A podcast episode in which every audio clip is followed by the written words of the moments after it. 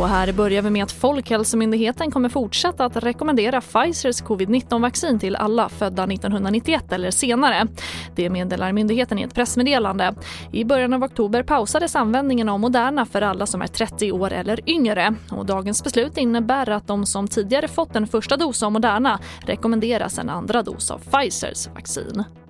Och ett nytt dödsfall med covid-19 har rapporterats idag vilket innebär att 14 986 personer dött i smittan i Sverige. Och idag inleddes Moderaternas partistämma i Helsingborg. Runt 500 medlemmar från hela landet ska besluta om den politik som partiet ska gå till val på. Den senaste tiden har det varit stor debatt kring migrationsfrågan och Moderaterna vill se en stramare migration till skillnad från före detta partiledare Fredrik Reinfeldt. Vem står du närmast? Reinfeldt då eller Jimmy Åkesson idag? Nej, men jag tycker inte man riktigt kan se det så. Jag tror att Sverige borde lagt om invandringspolitiken mycket, mycket tidigare. Det är ingen tvekan om det.